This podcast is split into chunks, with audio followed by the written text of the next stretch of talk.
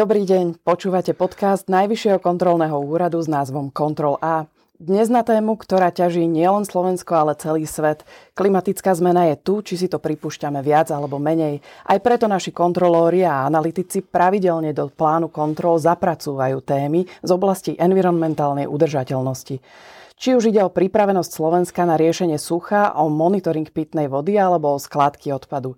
To sú len niektoré témy, na ktoré sa naši kontrolóri zamerali v ostatnom čase. Aktuálne kontrolovali, ako sme na tom s odstraňovaním envirozáťaží. Ich neriešenie má totiž významný negatívny dosah na štátny rozpočet, ale predovšetkým na zdravie a kvalitu života ľudí. No a túto ťaživú environmentálnu tému v kontexte výsledkov našich kontrol v oblasti životného prostredia približí predseda NKU pán Ľubomír Andráši. Dobrý deň. Dobrý deň. Ďakujem za pozvanie do ďalšieho z podcastov Najvyššieho kontrolného úradu, ale ďakujem všetkým tým, ktorí nás práve v tejto chvíli počúvajú. Prejdeme rovno na otázky. Keď som si pozerala výsledky kontroly, viackrát ma zarazilo, že všetko trvá roky. Odstraňovanie envirozáťaží a celkovo procesy spojené s nimi postupujú pomaly a moja otázka preto znie, prečo všetko tak dlho trvá, keď tu ide o životy ľudí? Chcem povedať, že pre priblíženie našim poslucháčom, ak hovoríme, že niečo trvá dlho, tak hovoríme nie o časovom úseku, ktorý by bol vymedzený napríklad troma alebo piatimi rokmi, ale ak sa dostávame k tomu najnebezpečnejšiemu pojmu, teda k envirozáťažiam, tak tie sa riešia 50, 60 a 70 rokov. Ak hovoríme napríklad o environmentálnej záťaži, ktorá sa nachádza v Bratislavskej Vrakuni, tak história tejto záťaže sa začala písať ešte v roku 1966. Ak sme pri ďalšej významnej envirozáťaži spôsobenej skladkovaním, a to sme pri záťaži v regióne Predajna, tak tam hovoríme o vzniku tohto nebezpečného javu už v roku 1963. A tu na týchto dvoch príkladoch chcem ukázať, že ak e, nám záleží na zdraví obyvateľov, ak chceme, aby príroda okolie, ktoré bolo znehodnotené práve e, činnosťou ľudí, fungovaním fabrík alebo vytváraním skládok, tak tie problémy musíme mať na pamäti, keď tie environmentálne, budúce environmentálne záťaže vznikajú a nemôžeme ich začať riešiť až v hodine 12. alebo na Slovensku je situácia taká, že tieto problémy riešime 10 minút po 12. K vrakunskej skladke sa ešte vrátime. Pri týchto envirozáťažiach ide o extrémne znečistenie životného prostredia. Ohrozené sú zdroje pitnej vody a zdravie ľudí.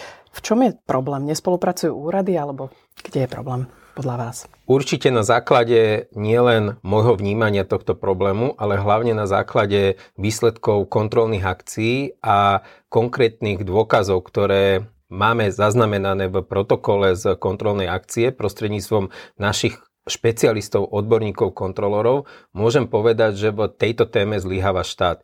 Štát veľmi neskoro vstupuje do riešenia takých environmentálnych záťaží alebo ekologických problémov, ktoré výrazným spôsobom môžu ohrozovať zdravie a životy obyvateľov. To, že je to veľmi vážna téma, to nie je preto, že nám tam vznikla environmentálna záťaž, ale že neriešenie tohto problému môže mať eh, fatálne dôsledky na kvalitu života, na zdravie či už mladých ľudí alebo obyvateľov z tej ktorej uh, lokality. Teda ak máme pomenovať prvého nositeľa tohto problému, tak určite je to štát a štát má veľmi zle zadefinované kompetencie vo vzťahu k nositeľom zodpovednosti za riešenie týchto problémov. Ak by bol jasne zadefinovaný nositeľ, ak by ten nositeľ mal kompetenčne veľmi jasné zadefinované pravidlá a povinnosti, ale aj možnosti riešiť environmentálne záťaže, tak určite sme niekde úplne inde, ako sme dnes v roku 2023. Presne, ako ste hovorili, vy ste spomínali ten štát, že je zodpovedný. Môžete nejako aj to konkretizovať, že ktoré ministerstvo alebo ktorá inštitúcia?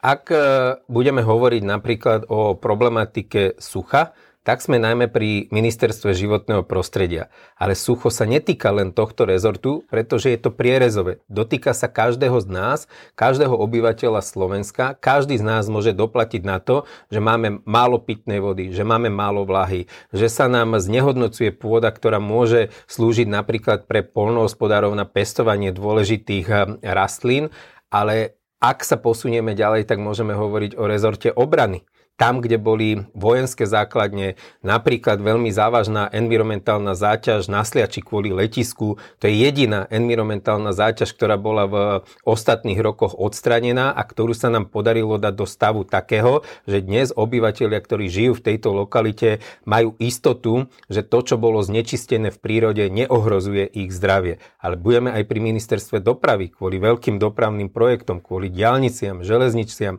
To je ďalší e, nebezpečný nebezpečný segment verejnej politiky, ktorý má vplyv na životné prostredie a na vznik enmiro záťaží, ale keď sa posunieme k tým už spomínaným polnohospodárom, to je tiež oblasť, ktorá ohrozuje e, čistú prírodu, ktorá ohrozuje spodné vody. Teda preto som povedal, že ak má mať štát e, jasno pri riešení tejto veľmi vážnej výzvy pre budúcnosť nás všetkých pre zdravie obyvateľov, tak musí mať táto krajina jasného hráča, ktorý má jasné zákonné kompetencie, ktorý môže konať, ktorý môže konať kedykoľvek a veľmi rýchlo. Dnes je legislatíva nastavená tak, že ktokoľvek, kto má akýkoľvek vzťah k pozemkom, ktoré sa nachádzajú v ekologicky zaťaženej lokalite a povie nie, nedovolím vám vstúpiť na toto územie, tak štát nevie podniknúť žiadne kroky k tomu, aby začal riešiť problém, ktorý ani ja, ani vy, ale ani žiaden obyvateľ tejto krajiny nezapričinil.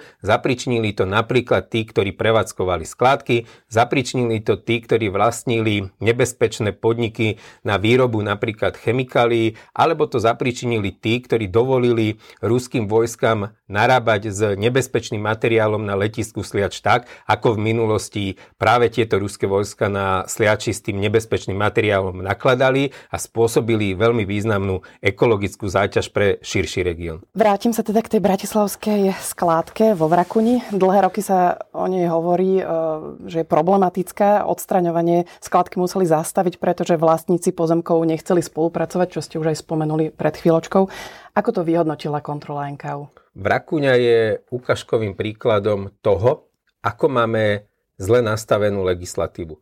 Ako je možné, že dvaja alebo traja vlastníci pozemkov alebo dve či tri dotknuté osoby, ktoré vstupujú do rozhodovania, ako ideme riešiť e, veľmi nebezpečnú environmentálnu záťaž, ako ideme riešiť záťaž, ktorá zásadným spôsobom ohrozuje široký región, môže výrazne znečistiť e, zasobáreň, najväčšiu zasobáreň pitnej vody v Európe. A my máme problém vydať rozhodnutie z pozície štátu, aby sa táto environmentálna záťaž konečne po takmer 60 rokoch začala riešiť. A v tejto chvíli musím veľmi otvorene povedať, že je to záver aj našej kontroly, je nevyhnutné zmeniť legislatívu.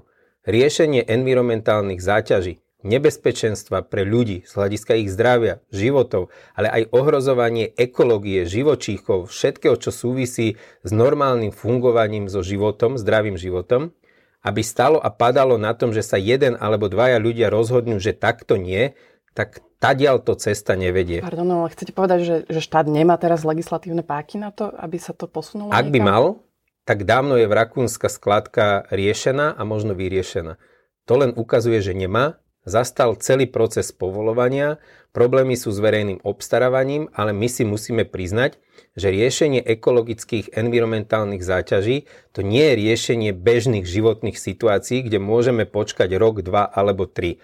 Aj preto sme toho názoru, že je potrebné zmeniť legislatívu tak, aby ten, kto má rozhodovať, mohol rozhodovať v mimoriadnom režime, aby sme využili aj možnosti aby v takýchto prípadoch sa išlo úplne iným spôsobom, nie princípmi, ktoré definuje zákon o verejnom obstarávaní, aby preto, že je vyhlásená mimoriadná situácia, samozrejme, že nie vojnový stav, ale je to častokrát ešte horšie ako vojnový stav, lebo ak by sme napríklad znečistili podzemné vody na Dunajskej nížine, tak e, to má dopad na 100 tisíce, na milióny obyvateľov nielen v tej lokalite, ale v oveľa širšom území, tak v takýchto prípadoch musí mať štát nástroj nástroj v ruke aby cez mimoriadne rozhodnutie, cez vyhlásenie mimoriadnej situácie mohol ísť oveľa rýchlejšie, promptnejšie a aby sa nestalo to, že ak sa vám niekto postaví na zadné, tak vám zastaví celý proces a všetko to, čo ste robili 10 rokov, vám nakoniec skončí len na papieri, lebo vám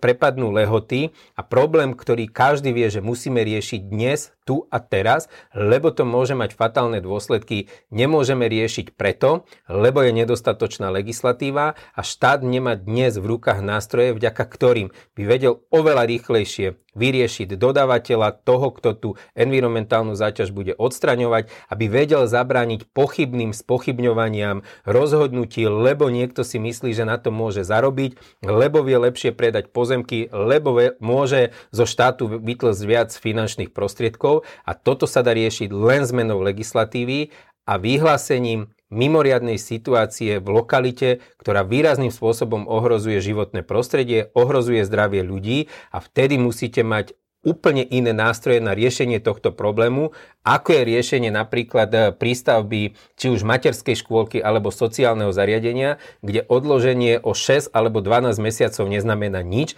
ale ak odkladáte riešenie envirozáťaže roky, tak to môže mať fatálne dôsledky. Mhm. Náklady na toto odstraňovanie envirozáťaží sú minimálne na úrovni 1 miliardy eur. No a zdroje v takejto výške štát nemá k dispozícii. Čo robiť a ako postupovať v takto závažnej situácii? Pozitívom je fakt, že štát má schválený štátny program sanácie environmentálnych záťaží, výrazným spôsobom v minulosti sme mohli na tieto aktivity získať finančné prostriedky z európskych zdrojov. Len v období rokov 2016 až 2021 sme z európskej finančnej pomoci vedeli na odstraňovanie environmentálnych záťaží využiť viac ako 225 miliónov eur. Bol to veľmi významný objem peňazí ale to B, to smutné B voči nositeľom tejto zodpovednosti je skutočnosť, že sme z týchto finančných prostriedkov využili ani nie 55 miliónov. Teda práve prieťahmi v správnych konaniach, prieťahmi vo verejných obstarávaniach, tým, že sme nevedeli určiť presne nositeľa zodpovednosti za environmentálnu záťaž, za tú lokalitu, ktorá má byť e, vyčistená, tak práve preto sme nedokázali využiť finančné prostriedky, ktoré malo Slovensko k dispozícii aj z Európskej únie. A čo je najväčšou výzvou pre tento štát, ale najmä pre ministerstvo životného prostredia je skutočnosť, že v novom období, v novom programe Slovensko na období rokov 2021-2027, ale aj cez plán obnovy a odolnosti máme na nadchádzajúcich 7 rokov vygenerovaných takmer 10 miliard eur, ktoré by sme pre všetky ekologické projekty mali využiť. Vy tvrdíte, že že tie peniaze tu sú, ale nevyužívajú sa, že sa, máme tu ten Envirofond, ktorý, kde sa kumulujú peniaze, ktorý má podporovať investície do ochrany životného prostredia. Na ňom je miliarda eur. Môžu sa peniaze z neho využiť na odstraňovanie envirozáťaží? Niečo tomu bráni, alebo prečo sa nevyužívajú? Trafili ste klinček po hlavičke, keď hovoríme o tom, čo má štát vytvárať preto, alebo aké podmienky má podporovať preto, aby sme riešili zelené ekologické projekty.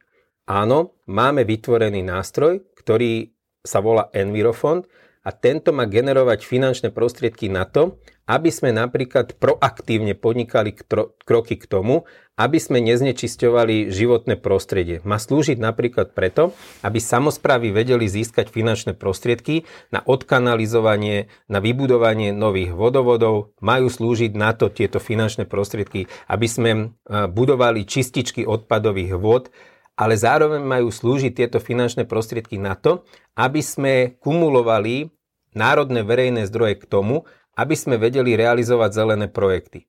Potom tu máme finančné prostriedky z Európskej únie, kde my máme finančné zdroje z Európskej únie na úrovni tých viac ako 225 miliónov eur a my kvôli manažmentu sucha, kvôli manažmentu ekologických záťaží, kvôli manažmentu odpadového hospodárstva, zlému manažmentu, nedokážeme tie peniaze, ktoré nám ležia na stole, ktoré máme k dispozícii, využiť je asi najväčšou výzvou pre zodpovedné inštitúcie, teda kompetentné štátne, ale aj verejné e, organizácie, aby dokázali využiť ľudský potenciál, ktorý táto krajina má, má pre riešenie týchto problémov, aby sme napríklad odstranili handicap, ktorý tu je, že my agentu životného prostredia máme nepochopiteľným e, spôsobom od sunutú pod ministerstvo vnútra, kde nositeľ zodpovednosti za ekológiu, za zelené životné, uh, zelené projekty, životné prostredie, teda ministerstvo životného prostredia so svojimi ľuďmi je podriadenie ne ministerstvu vnútra a rezort životného prostredia nemá žiadny dosah na tých odborníkov, ktorí pôsobia na úrovni okresných úradov v pôsobnosti kraja a ešte počty týchto odborníkov sú tak nízke, že oni ani nestihajú pripravovať rozhodnutia o tom, kto má zodpovednosť za ekologický e, projekt, kto má zodpovednosť za environmentálnu záťaž, nestihajú to posudzovať, nestihajú kontrolovať, nestihajú monitorovať. A keď sme v hodine 12, keď sme v roku 2021, kedy sme mali vyhodnotiť štátny program sanácie environmentálnych záťaží, tak sme globálne zhodnotili 6 rokov, ale vôbec sme nepopísali to, prečo sme ostali v závoze a prečo z tých 24 environmentálnych záťaží z viac ako 60 lokalít, ktoré boli do tých environmentálnych záťaží zapojených, sme dokázali zrealizovať jeden jediný projekt a v realizácii máme ďalších 24, ale v skutočnosti sme tých lokalít mali riešiť viac ako 60. Pravidelne upozorňujeme aj na to, že inštitúcie nemerajú, nevyhodnocujú dáta, chýbajú im stratégie. Nedávno NKU ukončil 4 zdravotnícke témy, pri ktorých zhodnotil, že zdravotníctvo je v tomto smere choré. To isté sa nám opakuje aj pri environmentálnej problematike. Máte spätnú väzbu, že by na Rezorte začali pripravovať nejaké systémové zmeny? Ak hovorím o informačných systémoch, ak hovorím o dátach, o informáciách, Presne to je základ pre riešenie napríklad problematiky sucha. Vy nemôžete riešiť sucho už ako dôsledok neriešenia problémov za ostatných 10, 15, 20 či 30 rokov. Nie my, ale autority svetové, aj ako je Organizácia spojených národov hovorí, že v najbližších 50 rokoch bude problematikou a dopadmi sucha trpieť viac ako 5 miliard obyvateľov planéty.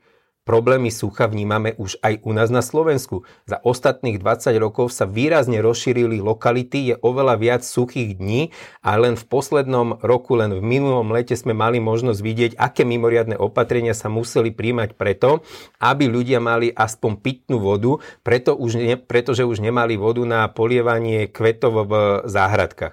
A všetko toto vám má pomáhať predikovať, prognozovať práve informačný systém. Do informačného systému majú zbiehať dáta, z ktoré e, zberá štát, štátne, ale aj verejné inštitúcie. Tieto informačné systémy majú byť vzájomne prepojené. Problém na Slovensku je, že nám nefunguje vzájomne prepojenie existujúcich informačných systémov a keď napríklad chceme vedieť, či sú dobre využívané národné alebo európske financie, tak aj environmentálne informačné systémy by mali na jednom mieste poskytovať nielen informáciu, čo je problém, ale aj to, koľko peňazí na ňo vyčleníme, kto za riešenie tohto problému je zodpovedný. Mali by sme mať na tomto jednom mieste informáciu, ako prebehlo napríklad verejné obstarávanie, mali by sme tam mať informácie z registra právnických osôb, že kto je tá firma. Je to tá firma, ktorá z hľadiska odbornosti vie tento problém riešiť a taktiež by sme tam mali mať informácie napríklad z registra zmluv, aby sme videli, že či zmluva, ktorá bola podpísaná s tým, ktorý má odstrániť environmentálnu záťaž, že či tá zmluva sa naplňa, aby sme vytvorili tlak aj na štátnych úradníkov, na kompetentné inštitúcie, že nie len oni vykonávajú kontrolu toho, čo sa deje, ale že aj občianská verejnosť, aj aktivisti môžu urobiť významný tlak preto, aby sme tak vážny problém, ktorý dnes možno nepociťujeme, ale výrazne ho môžeme pocítiť o 3 alebo o 5 rokov, a to je otázka životného prostredia, znečistenia podzemných vod, znečistenia ovzdušia, rozširovania e, suchých zón, kde nie je dostatok vody, tak tento problém, ak chceme mu predchádzať, tak ho musíme riešiť už dnes a na základe dát. Tých dát, ktoré nie sú z dnešného roka, z predchádzajúceho, ale ktoré máme minimálne k dispozícii ostatných 30 rokov. Hovorili sme o suchu, pitnej vode, o skládkach. Tak si možno na záver pár vetami zhrňme, aké sú najzávaženejšie problémy a výzvy v oblasti environmentálnej udržateľnosti z pohľadu kontrol NKU. Najvyšší kontrolný úrad sa zelenej ekologickej agende venuje veľmi aktívne ostatných 5 rokov. Pozeráme sa na projekty, pozeráme sa na stratégie našej krajiny nielen cez prízmu toho, čo vnímame my v kontexte národných stratégií alebo národných priorít, ale snažíme sa to komparovať a snažíme sa to prepájať aj s našimi záväzkami, ktoré máme v rámci medzinárodného spoločenstva. To je agenda udržateľného rozvoja OSN. Tam sme napríklad veľmi jasne popísali zaostávanie Slovenska pri riešení klimatickej zmeny, pri riešení otázok spojených s biodiverzitou ale hovoríme aj o problémoch a záväzkoch, ktoré máme vo vzťahu k Európskej komisii. A my už pred dvoma rokmi sme upozornili tento štát, že nám hrozia výrazné sankcie zo strany Európskej komisie preto, lebo kvôli zlému manažmentu, kvôli zlej legislatíve nevieme napríklad riešiť otázku uzatvárania skládok a nevieme riešiť najmä otázku tu, že ak ten, kto prevádzkuje skládku, ten, kto zarába na tom, že tú skladku prevádzkuje a občania mu za skladkovanie odpadu platia, tak ten má vytvárať fond a má prispievať na účet, ktorý má generovať finančné prostriedky na to, že ak raz sa dostaneme po 30-40 rokoch do štádia, že tú skladku máme uzatvoriť, takže máme vygenerované finančné prostriedky práve z tohto biznisu týchto prevádzkovateľov na uzatvorenie tejto skladky štát nemá žiadnu kontrolu nad týmito finančnými prostriedkami, je to výlučne v rukách prevádzkovateľov a aj v rámci našej kontroly sme identifikovali asi 8 skládok, ktoré nemali vôbec vytvorený rezervný fond na to, aby tí, ktorí na ňom veľmi pekne zarábali minimálne ostatných 30 rokov, aby vygenerovali peniaze na to, aby sme tú skládku uzavreli a aby sme celé to územie revitalizovali. A potom nastane situácia, že keďže tie peniaze neboli vygenerované, keďže na to nedohliadol štát, tak všetká zodpovednosť za riešenie tohto problému padne na plecia štátu a štát z verejných prostriedkov, teda z daní daňových poplatníkov, musí riešiť problém, ktorý tí ľudia nezapričinili. Budeme musieť všetko tieto, tieto veľmi nákladné uh, projekty ktoré súvisia so životným prostredím, so zdravím ľudí, budeme musieť e, realizovať na vrúb verejného alebo štátneho rozpočtu. My musíme mať vytvorenú legislatívu. My musíme začať veľmi jasne riešiť trestnoprávnu zodpovednosť tých, ktorí svojimi podnikateľskými aktivitami, ktorí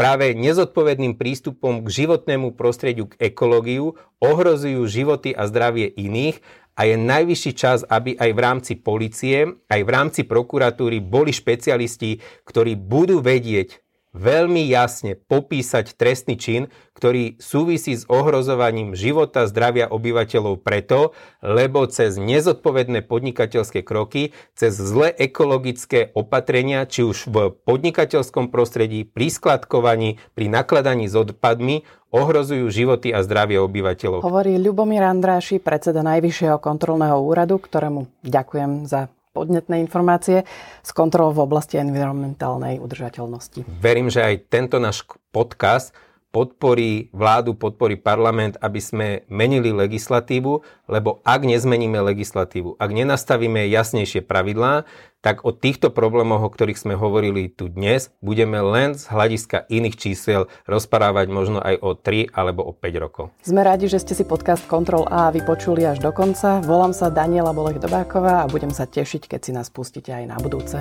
Do počutia.